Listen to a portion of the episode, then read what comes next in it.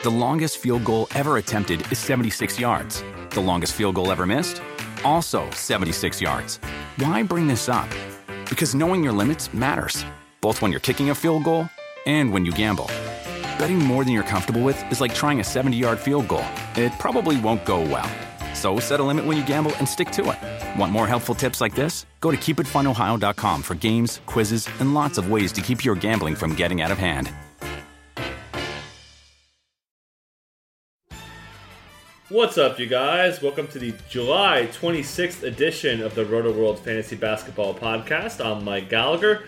Get ready to talk some rookies, was the plan, but we also have some news. We had a, a trade, which is the NBA, man. Just a microcosm, just news when you don't expect it. Uh, so, with me to break that down is Ryan Knaus. What's up, man? Not much, Mike. And the, the trade obviously doesn't involve Kyrie Irving, but that's another fascinating, strange subplot to this summer where, I mean, the NBA is always throwing something at you. Yeah, we will talk about Kyrie briefly because it's such a, a hot button issue. Um, but let's talk about and what what's up? How's how's your summer going? Anything cool going on? Going well, just a lot of family visiting. My parents Yeah. are here. My brother, my brother's going to stop by as he goes up the coast on his honeymoon, and just you know, Maine. I live in Maine, and in the summer, you really gotta gotta take advantage of the three months of nice weather that we get. So, Yeah, I'm trying actually, to get, get get out on the water and do some sailing and stuff. It's been great. yeah, I'll be going to New York next month for a little bit, see some friends and stuff. But yeah, I've been Nice. I actually saw a movie in the theater for the first time. I want to say in like two and a half, three years. Saw What, what what lured you into the air conditioning? uh, I saw I saw Dunkirk, man. Oh, nice. It was really cool. I think uh, Okay, I, I think you guys should. I won't say it's just real unique and really intense. I just thought it was really well done. Um, Seems like a movie that, that should be seen on a giant screen for too. sure, for sure. Yeah, you're Yeah. a lot of gunshots and so on.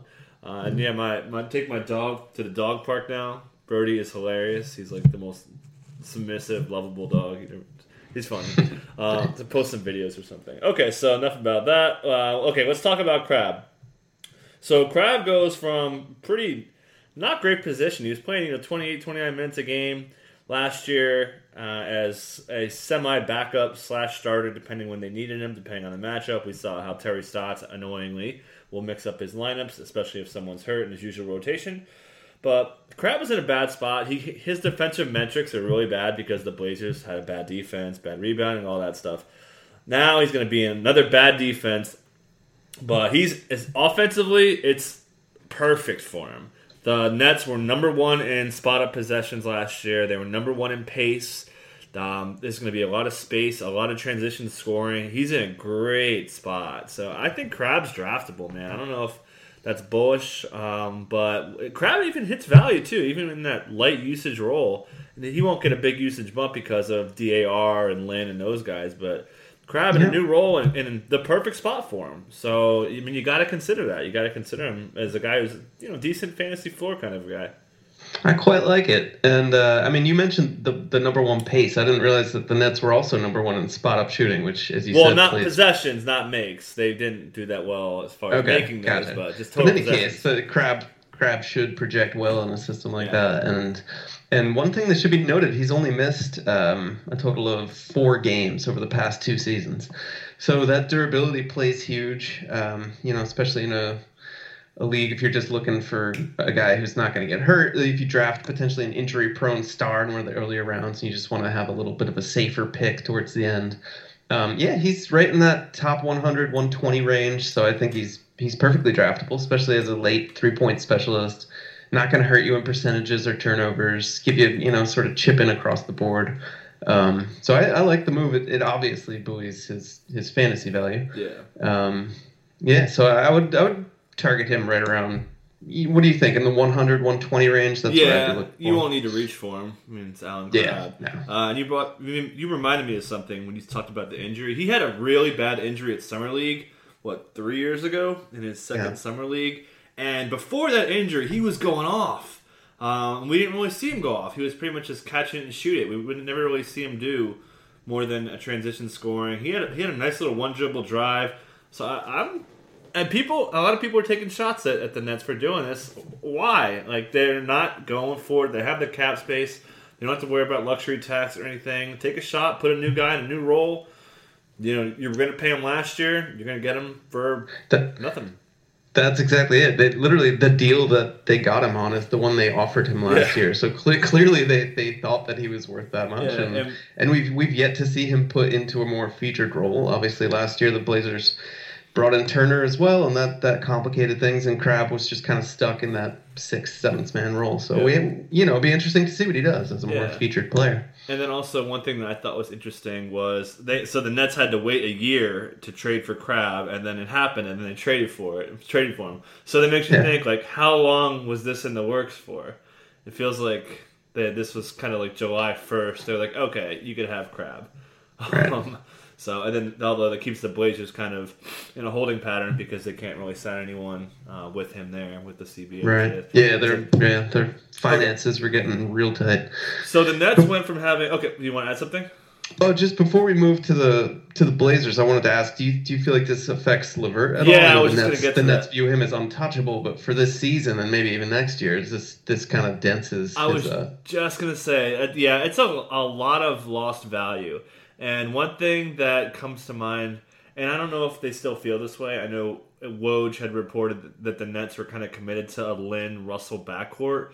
So adding Crabbe now, who I think is a better shooting guard than a small forward, did they ditch that and bump down Whitehead, who they still liked, and Dwitty and all that? If that happens, and they you know cut Lin to 26 and play D'Angelo probably 28 29 with a lot of shooting guard minutes then I think Caris is still okay but obviously he's probably the big loser here we still have DeMarre Carroll who I think is going to play a lot of four I still think Yeah. Rondae starts and I don't, I'm starting to feel like Trevor Booker should play some five uh, very short for a five man but he could rebound pretty well uh, he had some decent rim protection plays. He's going to be really. The Nets are going to be terrible on defense. I think they were eighth in defensive rating last year. We know for fantasy we loved using them in DFS because they're so fast. So um, yeah, it's it's. I would probably draft Crabbe before I draft Levert, um, and I still like Rondae. yeah, yeah. And as for Booker at the five, it depends how much the Nets lean. I feel like late in the season they'll just you know turn a lot to Jarrett Allen and see what he could do out there behind Mozgov. I don't know if Mozgov will even finish out the season as a starter. Who knows? Yeah. There's a lot of lot of question marks in that front court, especially. Yeah, I don't think he, he may just get shut down, man. We'll see. What Yeah, it's very but- very possible. I mean, why not? Hopefully well, as you said, it's not like they're going anywhere. So Yeah, and he's so bad for that system. You're talking about a, a sluggish big man playing in, and you know the Nets want to they want to lead the league in pace again. You could just tell by the way they played summer league too. They were just yeah, and they they got to hope. Speaking of that, DeMarre Carroll, I mean, he, he in the past two years hasn't looked capable of playing at that pace as he recovered Yeah. from that knee, knee surgery. So they're really going to need him to kind of find his second wind in his career and get back to that slashing three point shooting guy that he was with the Hawks. Yeah, he and Kenny Atkinson had a little thing going in Atlanta before they both parted ways with their teams. Um, so what about Lin and we haven't really talked about Russell. I like Russell kind of a lot. Um, probably like fourth, fifth-ish round, maybe preferably fifth, depending on who I'm drafting with and who's there. Um, and then Lin, I think Lin's a value, man. We saw them play Brook Lopez healthy. If Lin could avoid the hamstring injuries and stay healthy, he could be sneaky for the reasons we said, the pace, and even in 26 minutes, he should be pretty decent. Yeah, I think Lin will sneak up on people, but I'm not. He's not anyone I'm targeting Right, necessarily. Um, Like he's going to be sure, going sure. after, Ja- af way after Jamal Murray for me, and like it's like, oh, I need a point guard. Yeah. Lin's there, bam, I'll take him. That. Yeah, he he may fall low enough that, right, situationally, if I need a point guard, I'll grab him. But getting back to D'Angelo, I yeah, I don't think he could have landed in a better spot on a Yeah. team with the fastest pace that's completely just turning to the youth movement and has every incentive to turn him loose and see what he does. And I mean, the percentages are probably going to hurt you again. He shot 41% as a as a rookie, uh, 40.5% last year. So you gotta gotta watch for that. But I think the counting stats are going to be there. His assists should bump up. I mean, he never played more than 28.7 minutes, so hopefully we see him in the in the low 30s. And if that's the case, then yeah, I'm comfortable taking him in the fifth round. Yeah, um, like we said, there's um, he's not going to have many assists, so he'll he'll be point guard eligible, but he's probably good for what three and a half. I think he's good for two and a half threes though. Like he's going to be bombing threes. You think only three and a half assists next year? Yeah, I don't think he's going to have many dimes. Okay, Maybe- I was a little four. higher on him than that. Okay, but I still like him. I think he's going to be good for one point three steals, two and a half threes. You know, maybe three, four boards. Maybe he can get. He could probably maybe get four, four and a half dimes. But he's definitely not going to blow you away on assists. Yeah, no. Uh, okay, so moving to the Blazers side of things. Uh, again, Crabbe not a very highly used guy. Um, what was it? 20, so 20 and a half minutes. Um, he took not many shots. Let me see what his usage rate was again. Uh, it's going to be upper teens, I think, if I recall. One second. Oh, not even. 14.9 usage rate. So not a lot of shots to go around. So not huge bumps for guys. Do you see anyone that kind of benefits the most here? Uh, yeah, I don't think any huge winners. Evan Turner obviously is going to come out of this with more more playing time, um, but no huge you know seismic shifts for fantasy purposes. Yeah, I think that what I don't know if the I mean the primary motivation was getting Crabbe off the books, obviously. But is Jake Layman maybe going to get in there? He's been he had kind of a down summer league. He can score. We've seen him be a high usage guy, uh, especially in garbage time. So maybe he gets in there. I think Mo Harkless can possibly get a little bit of run, but um, yeah, Harkless. And uh, one interesting thing about the Blazers roster is they have so many interchangeable forwards mm. who, you know, they've they've got Aminu who can play the three and the four. Harkless can play the four if they need him to. Turner can play the two and the three. So I think just by getting Crabbe out of there, it gives them a lot more flexibility to shift those guys around. And sure, if they want to, you know, fit a guy like Layman into the rotation, or if Pat Connaughton starts to do anything, they could fit him in. Yeah, um, so. by by shifting a guy like Aminu down to the three potentially for some minutes, they could get some minutes for Swanigan as a rookie. There's there's just a lot of moving parts, and I think getting Crabbe out of there just opens up that those 25, 28 minutes a game. Yeah, we'll so. see. I don't even know if Connaughton's going to make the team, but I think the move. He may be, not. He may yeah, not. playing Turner is more of a two, uh, and then Harkless Harkless benefits as well. And we'll see. I think I think Aminu was like 95, 99% power forward minutes last and year. best at, at Yeah. power forward, Yeah. to be honest. That's, Yeah. that's the position he should be at. Right, right. So we'll see if that changes. And then they also have uh, Caleb Swanigan, who killed it in summer league. Zach Collins got hurt, but he projects out as a five. Swanigan's more of a five for me too. Really, really great rebounder. Um, the Dame and CJ does this doesn't affect them at all, right? Can't imagine. Yeah, me neither. Uh, okay, so let's talk some rookies. Uh, I've been talking Dennis Smith Jr. mostly by myself. Uh, and I love this guy, man. Um, so what, what do you, uh, I'll shut up. And what are your, what's your take on Dennis Smith Jr.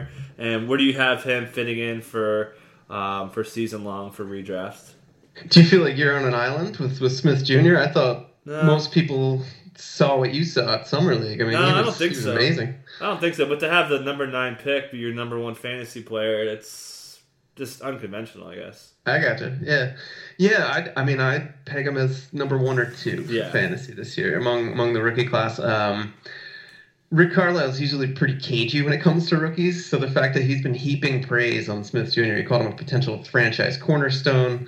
Um, so that bodes extremely well. He did say that they're gonna, you know, have to take it slow and ease him into things and can't anoint him overnight.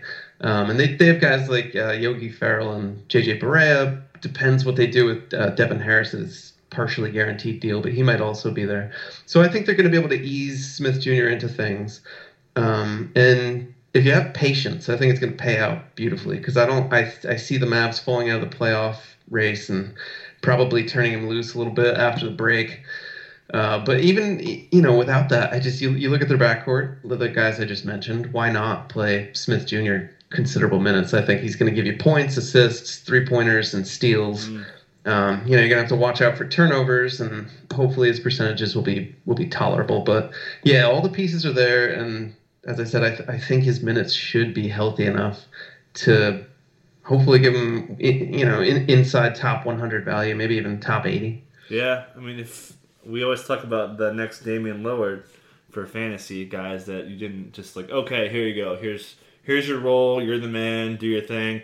It's pretty close uh, for, and they have a similar skill set. Then obviously Dame's a better shooter, but they're both kind of slashy. They're not they're not gonna light like Dame doesn't light it up dime wise. I don't I don't think DSJ will either. Probably like five and a half maybe. Yeah. Um, but I love his steals. This guy loves to take chances in passing lanes, so I think he's going to be really good. He loves to get into the paint, so that'll buoy the uh, percentages a little bit. And he's a great finisher too. I think sixty six percent in college at the rim as a freshman Yeah. is pretty good.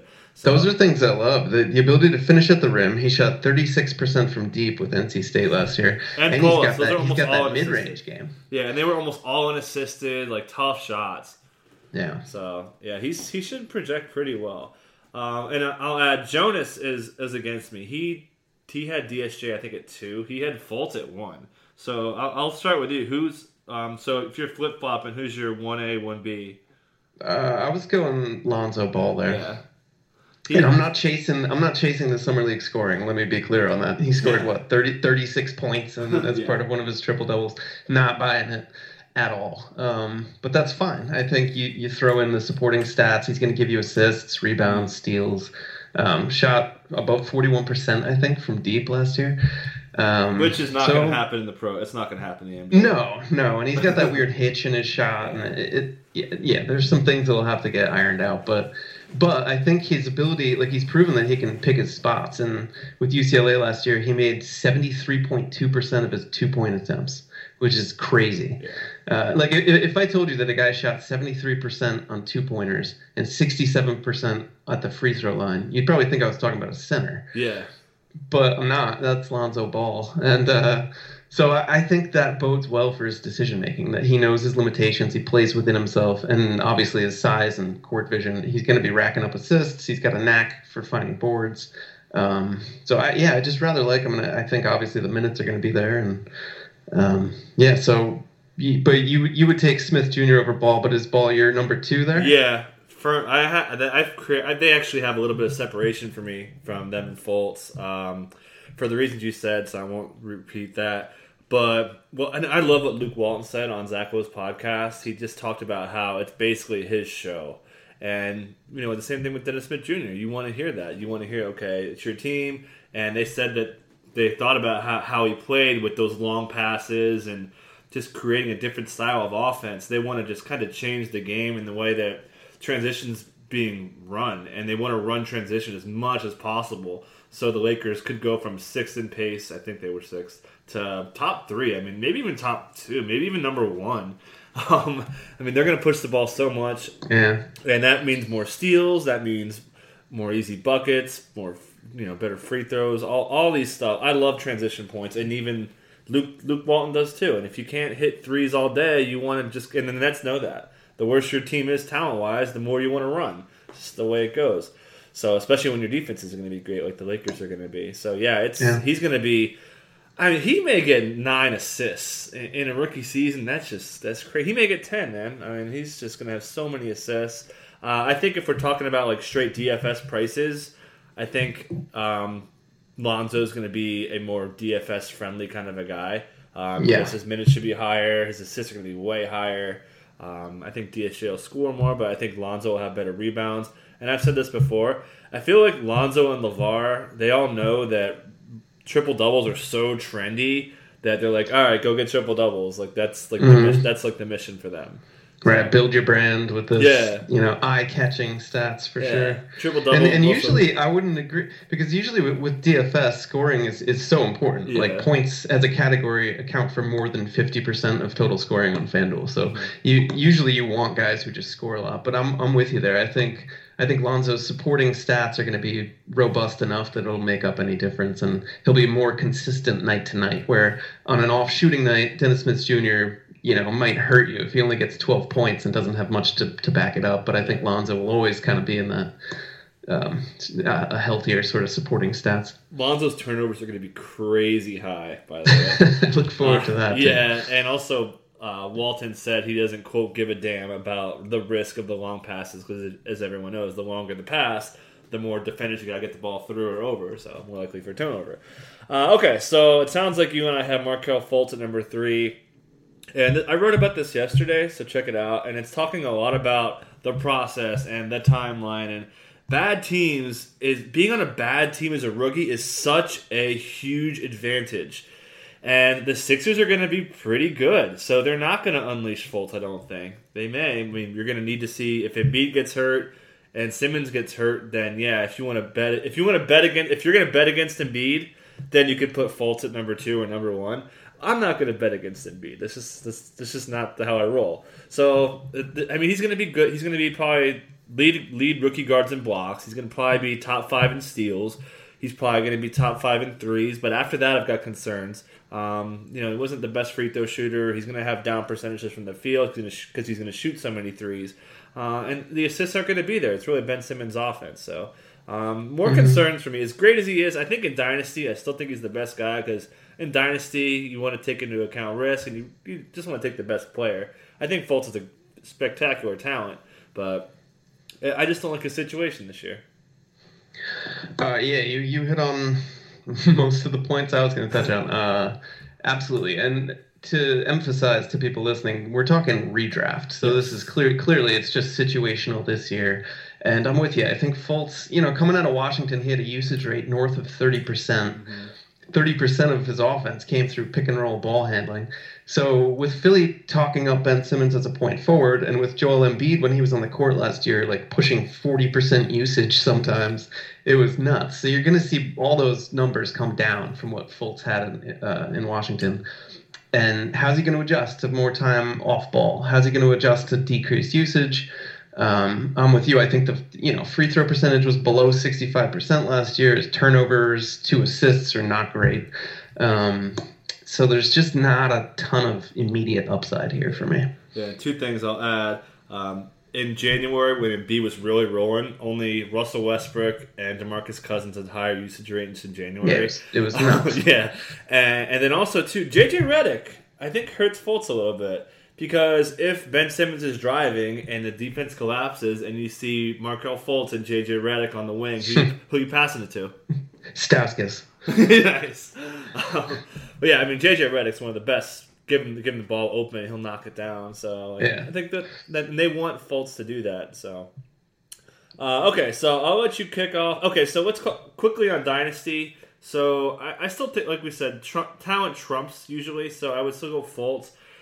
And I mean, the ACL thing, as much as it doesn't concern me with Smith Jr., it's still there. So I think that hurts him a little bit. And again, he was a number nine pick. A lot of teams passed on him. So I'm not one to say I know more about NBA scouts, uh, more than NBA scouts. So I would still probably go that in that in that order: uh, Fultz, Ball, and then DSJ if I'm picking in a Dino. Yeah, that sounds about right. Yeah. So, you, but you would take DSJ over Fox and over. Yeah, I would. I'm pretty sold, yeah. man.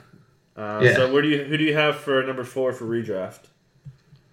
Uh, number four redraft, uh, it starts to get a little sticky. Yeah, massive um, gap right here. See, so so if I'm in a points league, I might actually jump up and take Ben Simmons here. Oh, okay. I was talking about just the rookies, but you you have okay. I wasn't even including Ben Simmons. I would take Ben Simmons over some. Okay, yeah, it's a technicality, but he's okay. a rookie, right? Yeah, yeah, yeah. I was just thinking like the 2017 draft class. Oh, okay. But yeah, we could. Well, yeah, I didn't factor him in for mine. Okay, I was throwing Ben Simmons in the mix. Okay, um, cool. Yeah, that's pretty much. Would you take just uh, since I threw him out there? Would you? I would take, Ben over, Fultz. I would take Ben over Fultz. You would. Okay. Yeah. I was kind of like hit or miss on that. I thought. Yeah. One way or the other, but Simmons, and we've talked about him a lot on the podcast. Yeah, before, exactly. So That's kind of why I said Basically, worried, you know, concerns about percentages and turnovers, but the counting stats will be there. Yep, so, yep. Uh, moving on. Uh, I guess next, I'd probably it'd be so much easier if George Hill wasn't in Sacramento, but I think I'll still go with uh, Fox here. Yeah, and do you, you know I don't have I have him one spot down. Um, Hill is there, but Hill doesn't concern me much. Um, George Hill, we've seen him be very non-ball dominant. Two years with Paul George, he was 28th in time possession with the basketball per game. Um, 15th last year, I think, with a, a Utah mm-hmm. team that didn't have a lot of ball handlers besides Hayward. So I mean, he's not gonna he's not gonna hurt him too much. What does concern me is Fox can't shoot. Um, terrible from three. I think he was what twenty. He couldn't even crack thirty. Under, under twenty five. Yeah. Yeah, he only shot I think 36 percent on two point jumpers.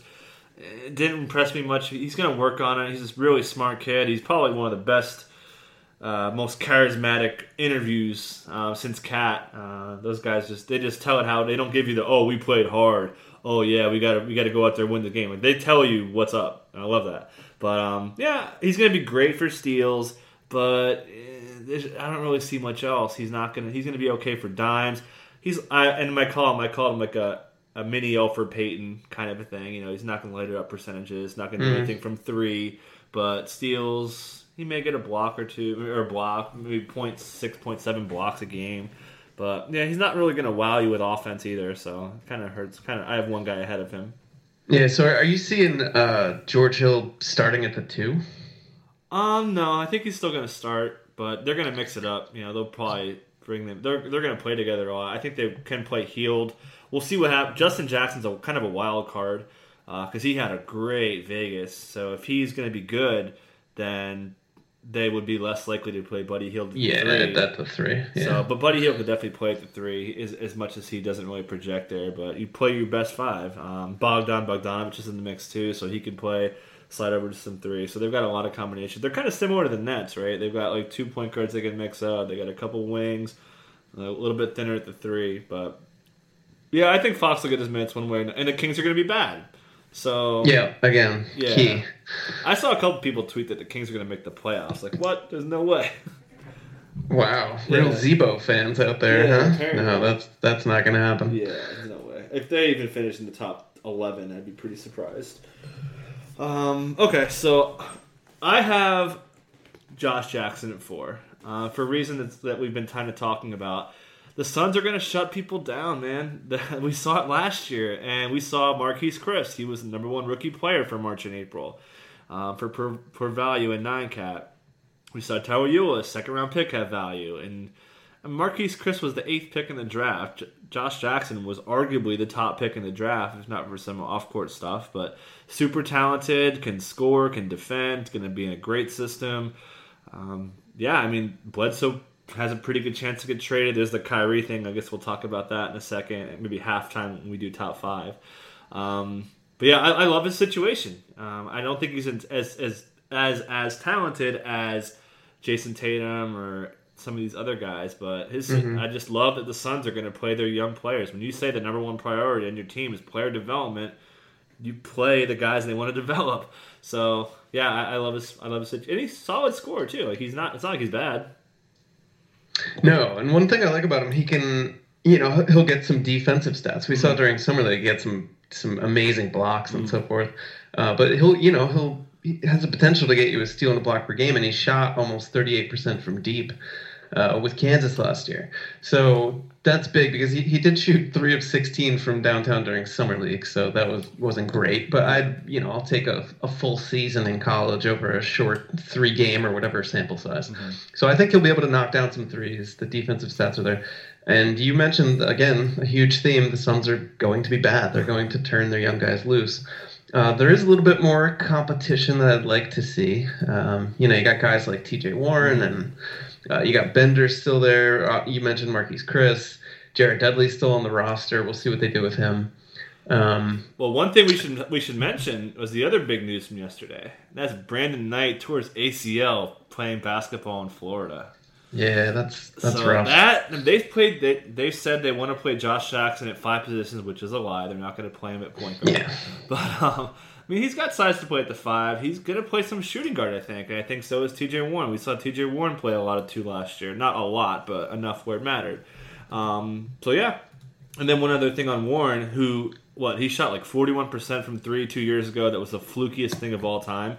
And he was down to 26 and a half, and he still shot it one and a half times a game, despite how he couldn't make it. So he's going to get like Jackson's going to get a chance to shoot the three.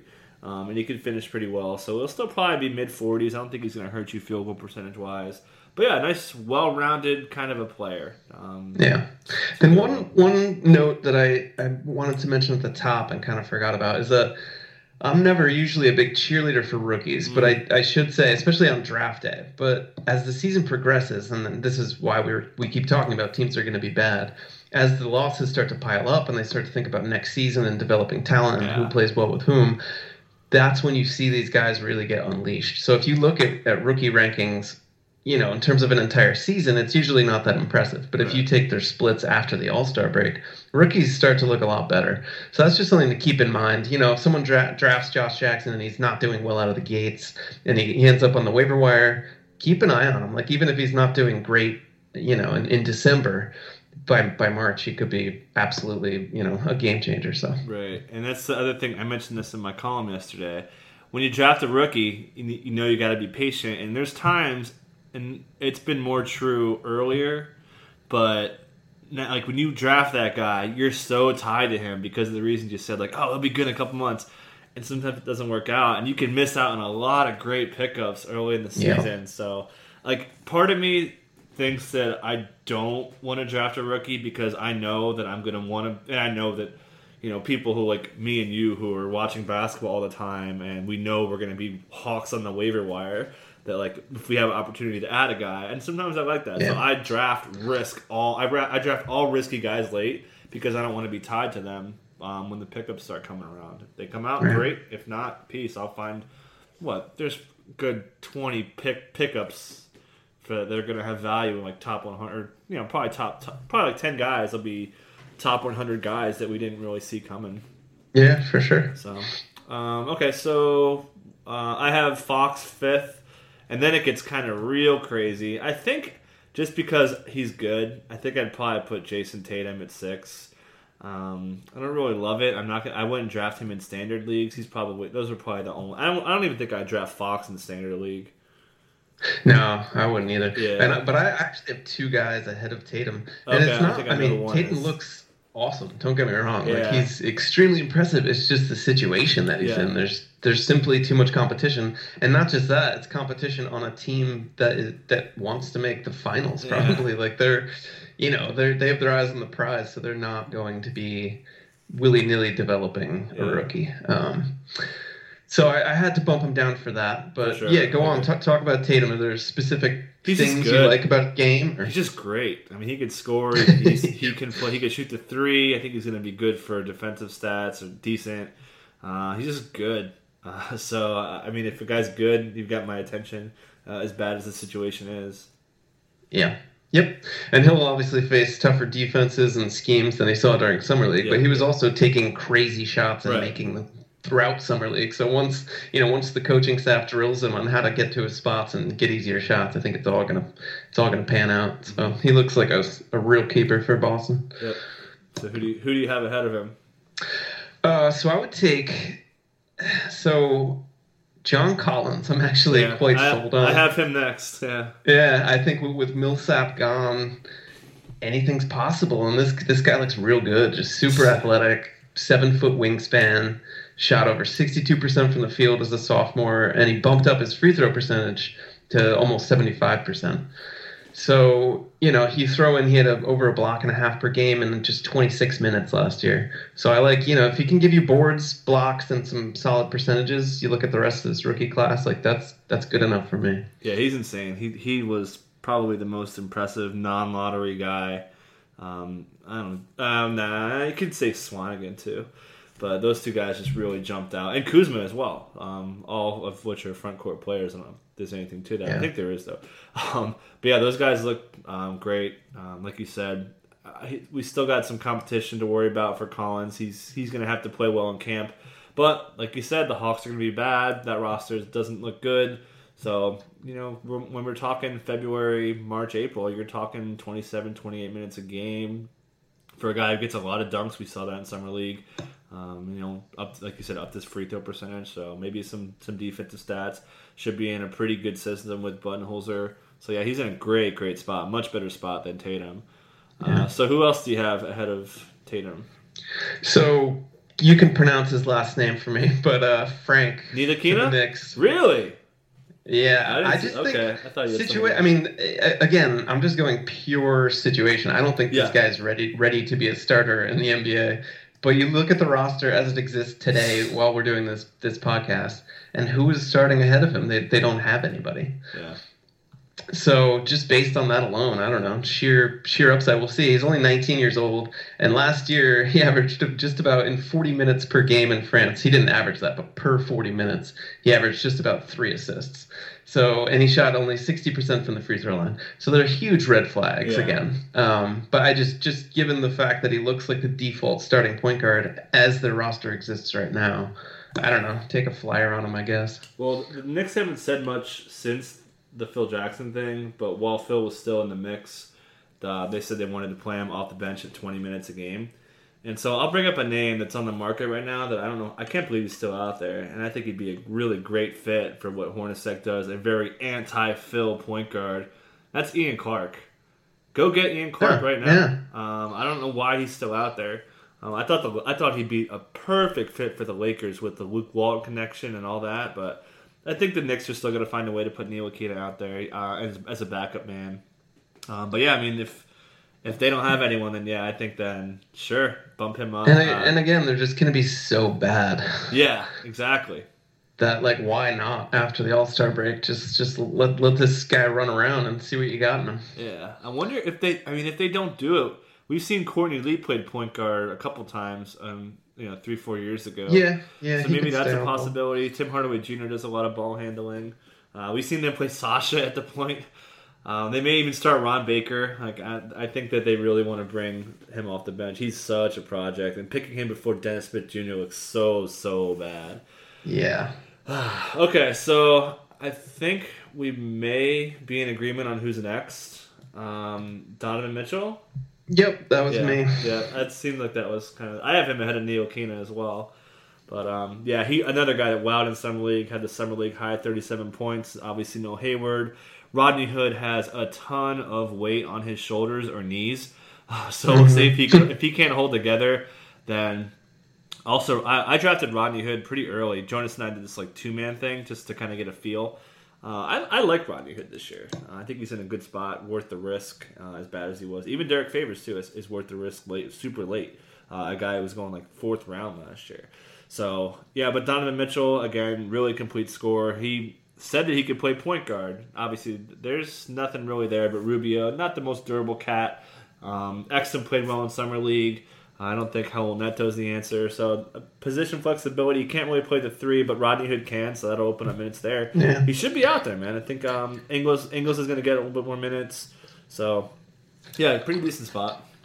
How do you feel about Alec Burks? Any Eh, I don't know. any any interest in him? I mean, another guy kind of like Hood. He's got all these injuries Yeah. that just keep keep mounting, and it's. hard- I mean, I'm not going to be drafting him, but That's probably a position battle position battle to watch in camp. Um, Yeah. I think that Mitchell has a decent chance to beat him out. yeah, Um, so yeah, I'd, I'd keep an eye on that one. But yeah, I mean, I mean, Burks hasn't really done. I love Alec Burks, man. I love guys that get to the rim and, like you said, just can't stay healthy. Foot injuries, leg injuries, not good. Yeah. But I'm I'm with you. I, I think Mitchell, you know, is versatile enough that he'll find his minutes. He's probably going to give you some points, threes, and steals. Um, not a lot of assists, as you mentioned. I think he he had under three per game and 32 per minutes as a sophomore. So as long as you don't rely on rely on him for that, basically just look him as a points and threes specialist, I think you'll be satisfied. Yeah, I agree. So who else? We now we're getting kind of. Well, speaking of specialists, I Yeah. will. Oh, and okay. I might throw Malik Monk out there as a Oh, okay. points and threes specialist. Yeah. You know, they they want him to just spread the court and be a gunner as the potential sixth man. So Yeah. that's Yeah. that's not a bad spot for him. Yeah. Um, Cliff Steve Clifford was asked what do you want Monk to do. He said score. That's it. so Yep. yeah, he's that's all he's going to be asked to do. I Yep. don't know, man. Um, there's other guys that I like. Maybe I'm just watched too much summer league, but man, Kyle Kuzma was good. Uh, as bad as he's in positionally, he's not in a great spot. They could play. And another thing, I'm Mr. Zubac. I kind of feel like Zubac, lo- he may have lost his minutes because of Kuzma. Um, I could see them playing Randle at the five. I could see them playing Nance at the five, which they've done before. So Yeah. that could open up minutes at the four. Um, they don't want to play Ingram at the four. I mean, they're going to want to play him pretty much straight three. They're probably going to dump Luol as much as they can. So I wouldn't be surprised if Kuzma sneaks in there and takes minutes away from those guys I just mentioned, namely Yeah. Nance and Zubac, not so much See, Randle. see, I'm I'm thinking. I, I I bet that he, he makes the rotation, but I'm not too worried. I'm not, I wouldn't overreact to Zubac Yeah. having a, a bad summer league. I don't think, you know, the Lakers have had enough time to evaluate him, and he looked good enough for long enough stretches last season that, like, yeah, I, I, I don't know. I can't see him losing too much time there. But, Yeah, but you're we'll right. see. Kuzma did look awesome during summer league, no doubt, and I think he almost has to crack the rotation. So yeah. minutes have to come from somewhere, and yeah, maybe they come from Nance, maybe Zubac, maybe Randle even loses a couple, but Yep. he wasn't playing huge minutes anyway last season, so Right. hopefully Yeah, that's not the case. Randle's definitely not a 38 minute kind of a guy. Um, Yeah. So I guess we're kind of just taking dart throws here. So we haven't talked about Lauri Markkanen, Jonathan Isaac, uh, Zach Mm-hmm. Collins, the only top ten guys we haven't talked about yet. Did any any three of those guys do anything for you? Uh, Isaac is interesting. Um, Yeah. I don't know. Just the guy. I honestly, I'll be honest. I don't have a great feel for for his game and where he might fit in. So I think- yeah, he's kind of an enigma to me. I don't, I, I don't really know where he fits in this season fantasy wise. I think that he projects as a four, but so does Aaron Gordon, who's probably their most biggest asset right now, uh, especially with how well he played late last season. But John Hammond, their GM, was asked, "Do you know where you want to play him?" And he's like, "No, we don't know." um, Yeah. uh, and then Vogel also talked about that they want to play Fournier at the three and Gordon at the four, and then not play youth movement as much. They said that the old regime was very much, oh yeah, play the play the guys and let them deal with the pressure of playing. And uh, a great piece from Josh Robbins on the uh, from the Orlando Sentinel had, was talking about how they regretted that move. So it sounds like they're going to put the training wheels on him for a while. So yeah, I'm not really feeling them. I mean, I guess we don't know what's up with Mirotic yet. Um, you would think the Bulls bring him back, but if not, that kind of puts Markin on the board, and I'd probably bump him up um, over these guys, over the uh, put him in the Mitchell tier.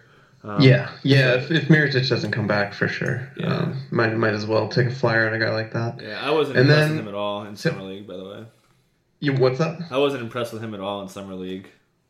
No, Marketing, yeah, yeah. a lot of you know seems like a major project. For so. sure. I you know I think most people agree the Bulls will be regretting that pick Yeah. year, year, years from now, but we'll we'll see. Yeah. Um, Zach Collins, I'm not not all that into. Another- Luke Kennard, even his coach, doesn't seem thrilled with Yeah. him. Uh, a guy that we didn't talk about that actually I, I liked before Markkanen and Isaac and all those guys uh, is Jarrett Allen because of the position. Oh, yeah. yeah because of where he landed. Um, the Nets are going to give him a chance to play big minutes. He can block some shots. Uh, again, system's huge, so let's see if he can get. I'd like to see him get healthy first. And being hurt in the preseason or I guess summer league. I hate that, and I'm, I guess I'm a little bit scarred from the LeVert thing, um, so it's probably Yeah. why I don't have him higher. But if he comes in and, and plays a lot of minutes in preseason, he could make a real nice run, maybe even sneak into the top five. That's a great point. And you look at not just that system, but the only true center ahead of him being Timofey Mozgov. Yeah. Like, there's an extremely reasonable chance that he will be starting at some point in the near future. So, But yeah, like he's got to stay healthy. That if you're going to be a net and they want to lean on you, you got to show you can stay on the court for a long period Right. of time. So if you, and I, I seriously knocked him down probably like four or five rounds just because he didn't play in summer league, not because he didn't play, because he was hurt and he didn't play. You know, like for the reasons I Yeah, just said. It's right. just you- the, Nets, the Nets don't want to chance you you if you're hurt at all. That's the number one thing. But if you're Right. healthy, they'll play you. Speaking of intriguing centers, do you have any interest as a potential block specialist? Do you think that Bam Adebayo could make it I love noise? them. Yeah, Um, we he see real Will- good. Right, I think he's in the deep league, handcuffed to Whiteside. Um, he's got he's got skills too, more than I thought. I thought he was like a, a check rookie Cheick Diallo, or run down the floor, get the ball within three or four feet, do some damage, block some shots. But he looked great, man. I think he's kind of a 16 team on the board. Stash him as a Whiteside handcuff kind of a guy. Yeah, I mean, uh, he's only going to get the Willie Reed minutes, so you're talking Yeah. 15 minutes a game. But uh, exactly, But as when a, Willie, as a Reed, handcuff. when Willie Reed started, he was monster. He was a monster though. He had like what a almost a, like an 18 and 18 game or something. I want to say. Yeah, he was amazing. I wish. Yeah. Well, I owned him in 30 deep, so I kept selfishly hoping that Whiteside would sit out games. Because yeah, any anytime Reed had an expanded opportunity, he was awesome. Yeah, let's see what his starting averages were again. Uh, and yeah, in five starts, 15 points, eight rebounds per game, 1.6 blocks. Yeah, talk about a handcuff for DJ this season. Then I mean, Yeah, there, there you go. Good call, man. D, although DJ's not usually a guy you want to handcuff. That yeah, he, yeah, he's healthy. but- Yeah. Um, but Whiteside, on the other hand, he's been a little dinged up though. Uh, so yeah, just keep. I would keep an eye on him. Okay, so other dart throws, I guess. Like we said, Justin Jackson, if he could keep it rolling, uh, although being an experienced player in a, a school like North Carolina, you're going to get a lot of seasoning. So um, players like that that have so much experience being a junior in North Carolina, I kind of take it with a grain of salt. Um, but I would, Yeah. you know, keep an eye on him. Uh, TJ Leaf maybe with the Pacers. Yeah. could, could make a little bit of noise. I wasn't really impressed with what I saw, but um, yeah, just like you said, it's pure position. Um, the Pacers are going to be really bad. They're really thin up front. Um, I don't think he can really play. I don't know if you know what position he can play. He's like too thin to be a four. Yeah, it's, It's not- it's kind of curious. But Yeah, so we'll see. I think they want him to be the long term four, but it's going to Yeah. take a while for him to get there. Yep. Um, what other guys? Uh, Uh. Jordan Jordan Bell, we should throw out there. Absolutely, yeah. Uh, we could, yeah, do him now. He looked great. Um, probably the best second round pick that I saw. Uh, great on the glass. Very Draymond Green esque. He had the five by five. Um, Yeah. that was awesome. Um, just total energy. I think he's going to beat out. I don't know if Looney makes the team. Kevon Looney. Yeah, maybe not. So, yeah. it's, it's funny because it seems like such an easy comparison. Like, oh, Draymond's on the Warriors, Yeah. Jordan Bell's on the Warriors. But you're right. Like, you watch him play, and you're like, oh no, this is this is a mini Draymond out there. Yeah, he's And yeah, just very interesting skill set. The defense is, is I think the key, and that's the reason he might crack the rotation. I don't know if he's going to do it this year, but yeah. Uh, who else? Let's see. Oh, Swanigan. I think Swanigan's on the board. oh yeah, He may yeah. be ahead of Collins, man, right now. Um, we know that Nurkic is not the most consistent cat with playing time. He gets hurt quite a bit. Um, with the injury last year and then the litany of knee injuries before that. But, dude, this guy can rebound, man. Uh, like, Yeah. I don't think I've ever seen anyone at Summer League rebound as well as he does. It's just the tech, like, he just wants every rebound. Love it.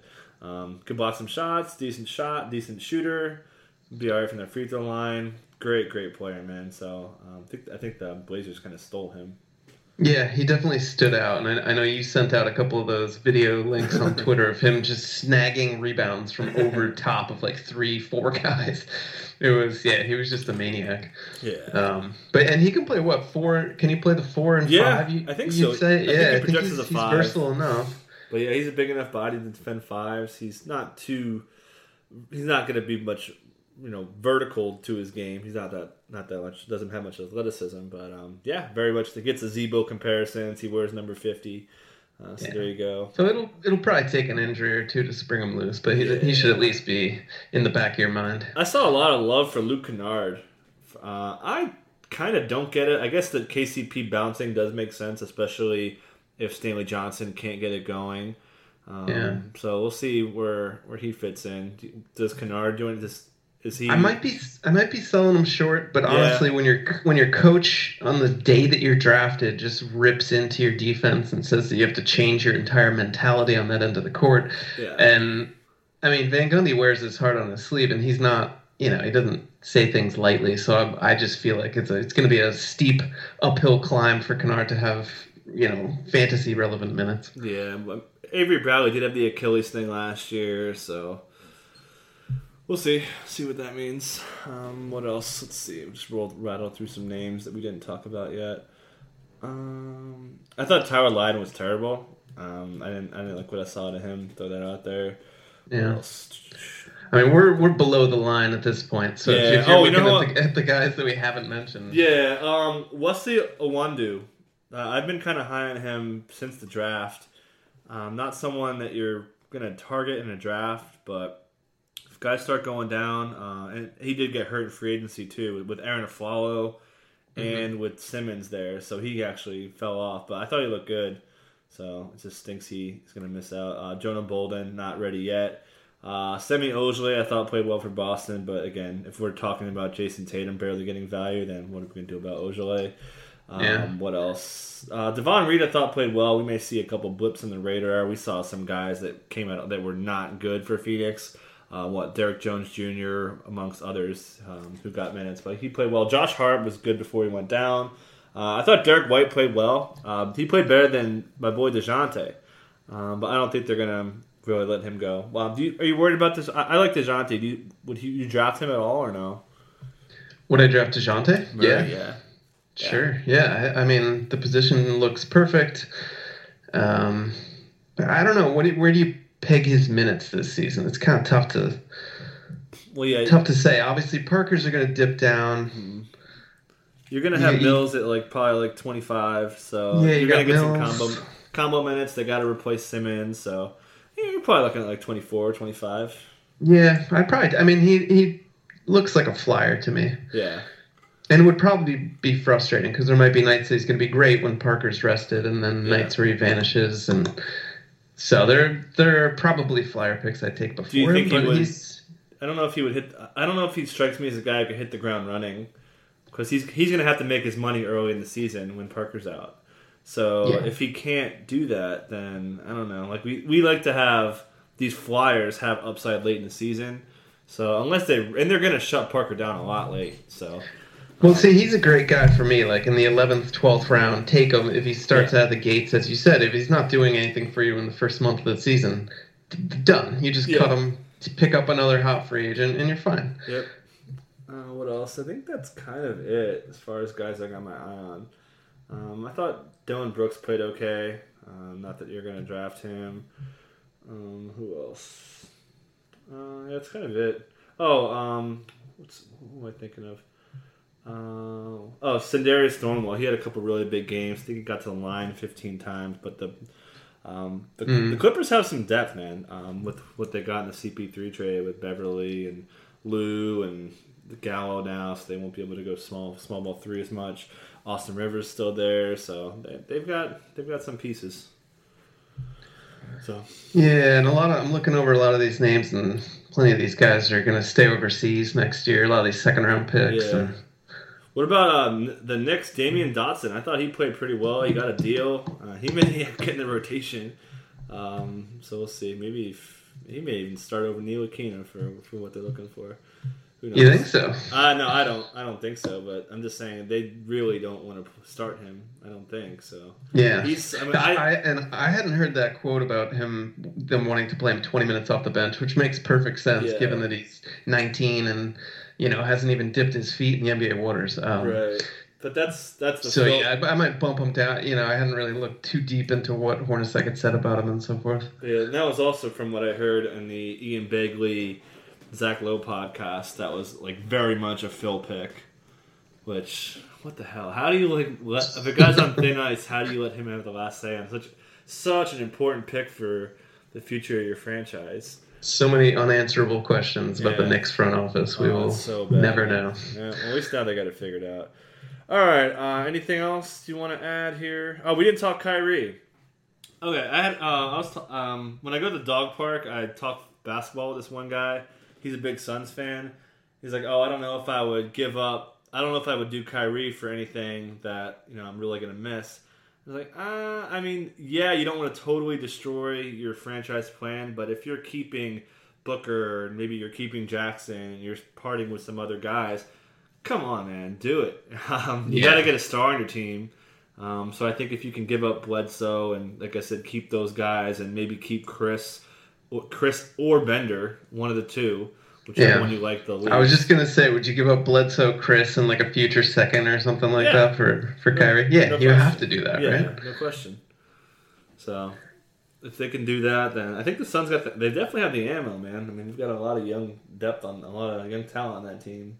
Yeah. Who else has been mentioned? They the uh, apparently the Celtics Knicks. reached out to Cleveland, but that's not Yeah. gonna happen. Yeah, and then another report today was that the the Knicks want to make the trade with the Cavs, but Carmelo's no trade clause is a pretty big barrier to get it done. Apparently, Right. And he wants to go to the Wolves, Spurs, Heat. That uh, it's tough to see a deal to any of those Yeah, places going down. But I don't know what the. I mean, unless they give up Wiggins, right? yeah, yeah, I suppose Yeah, it'd be funny. it's interesting though. Like he wants to be a fe- featured player out of LeBron's shadow, but like if he goes to the Spurs, sure he'll be the, Yeah. the number one option offensively. But in that system, like you, you know, he's he's coming off a year where he averaged almost twenty six points, something like that. Like I don't, I don't even know that he could duplicate that in San Antonio. Yeah, I don't. I don't really get it. Yeah, very, but um, very confusing. feels like there's more to it, right?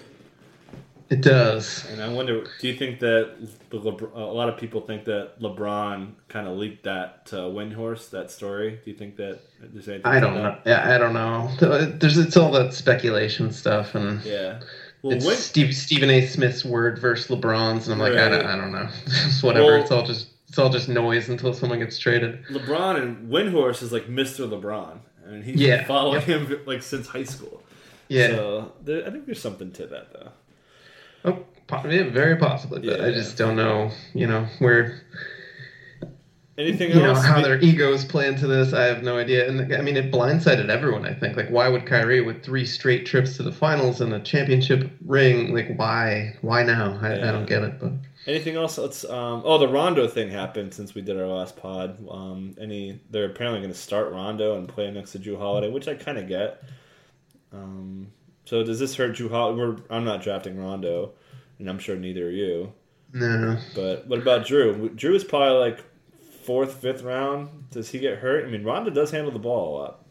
No, I'm fine with Jrue. I, I you know, I think his assists are going to take a hit, but mm-hmm. he should get some easier looks. Three pointers should probably go up. Mm-hmm. Uh, it's not like I mean, you look at the roster. Other than the usage monsters of Davis and Cousins, I feel like in terms of the backcourt, it's going to be all Rondo and Jrue. So yeah, yeah, I'm. I don't know. I'm okay with Jrue in that you know, as you said, fourth, fifth round, especially since he's a bit removed from the injuries and yeah. uh, seems a bit safer in that regard. I don't know, man. Like I'd, I'd rather, I honestly maybe rather have Jamal Murray if that sounds crazy, but I just like you said, the usage is gone, the assists are gone. Uh, he's not that great in steals. Again, just, uh, just the upside, I'd, I'd rather shoot for higher upside. I'm with you there. Yeah, there's there are higher upside guys, but I'm you know I'd be comfortable taking but Holiday bet, in the 50, 60 range. And I'm okay betting against Rondo too. So I, I guess it's it's all right. I don't right. see myself drafting him because you bet. I mean, if you bet if you pick him in the fourth round, you're betting against Rondo, which is fine. It's totally fine. Yeah, and they're gonna have to stagger and keep keep Holiday get some minutes with this with the second unit. I think. Oh, absolutely. To inject inject some offense there. I mean, they're gonna have to stagger him and probably one of their big men. So. Yep. Yeah, I feel like there will be times when he's on ball and, and has a higher usage. But do you think they stagger Jrue with Davis and then DeMarcus with Rondo? That seems like that would make better sense. Yeah, that, yeah, that does seem like a more natural pairing. Rondo yeah. with the low usage and Cousins just being a monster who can yeah. And they constantly well, create his own shots. They played well together in Sacramento, believe it or not, with uh, all that pace. We'll see what the Pelicans do pace wise. Maybe they can up that. Uh, what else went down? I think that's kind of it. Since well, D Rose. Oh yeah, Derrick Rose. so much for that max contract. what what if we don't even, we can't even talk about that with the whole. Yeah, no. Let's just whatever. We yeah. w- wait until something more goes down with yeah. Kyrie, and then we'll talk about it. Yeah. No max contract for Derrick Rose. All right, so we're out of here on that. We've got plenty of stuff going on. We're starting to write the draft guide. Um, I've got something cooking for later in the week. You got anything going on for column wise? Uh, doing a whole bunch of draft guide as you mentioned, and as I do it, a couple new ideas have popped up. So I think next Wednesday I should be posting yeah. uh, a new column. Actually, a cool column idea I want to steal from Rotopat from football. He does best worst case scenarios for players. So he talks about like what could happen for a player best case, what could happen worst case. Mm. So it's not really statistically based; it's more just like opinion and yeah, kind of cool. That sounds fun. Yeah, yeah. I'm, so I'm gonna steal that. Is, right. that coming out later this week? Or I don't know. I may do in the draft guide or something. I'm, I'm gonna do a little, yeah. bit, bit, more rookie talk for my next one, and we'll figure it out. We got um, a lot of stuff, and yeah, draft guide's cooking. We'll still be doing pods once, twice a week, whatever works. Um, so yeah, should be pretty cool. Yeah. All right, so we're out of here on that. You guys enjoy your week. Hopefully, we'll get some more news to break down. I'm sure we will. And thanks for coming on, Ryan. Talk to you soon, Mike.